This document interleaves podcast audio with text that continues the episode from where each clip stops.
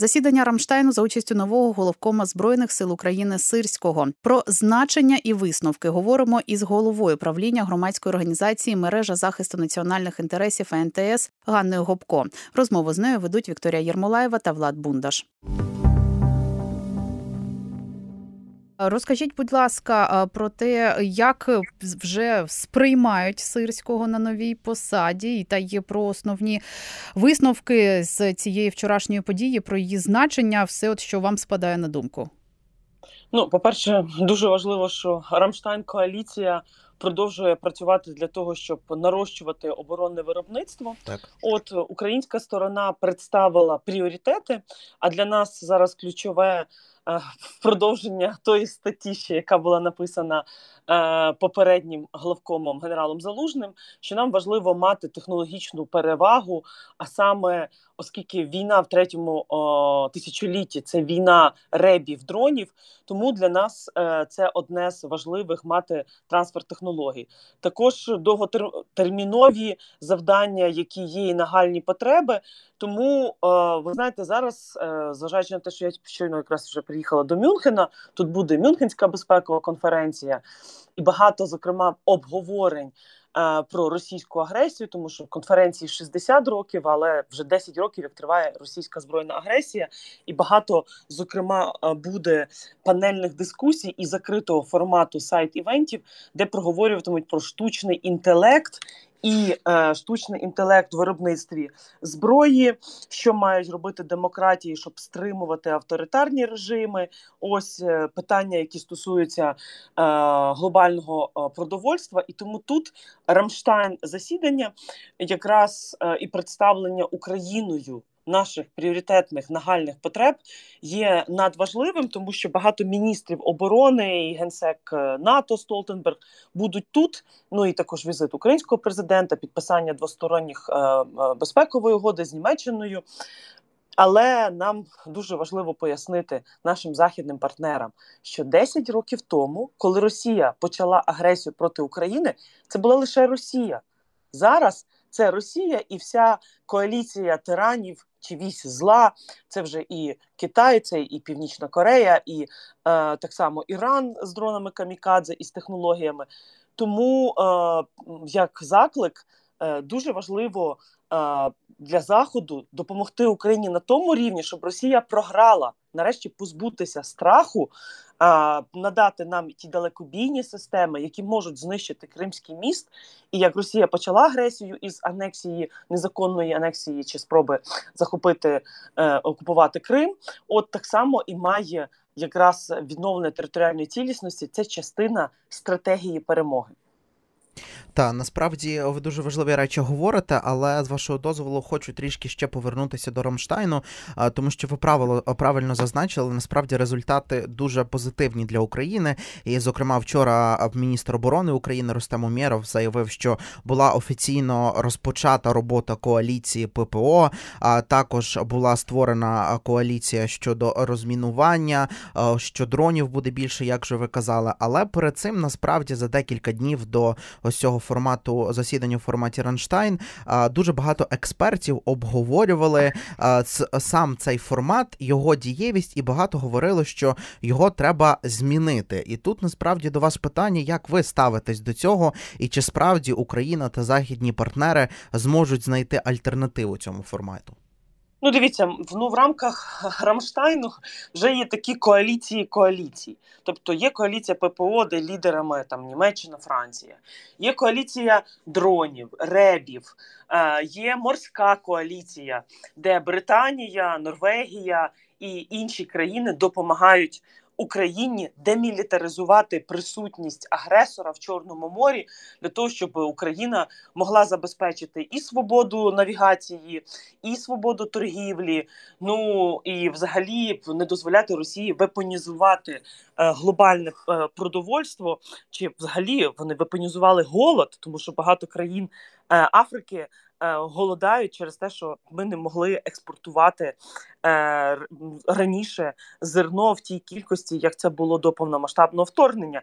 І тут важливо е, представити військову стратегію України на 24-й рік, пояснивши, що попередні наші здобутки, що виграти війну це не виграти один контрнаступ, що це ціла серія, це цілих військових операцій. Ось і 22-й рік це був успішний рік звільнення Херсону, сухопутна операція. 23-й рік це коли ми на 40% знищили присутність е, російського військово-морського флоту.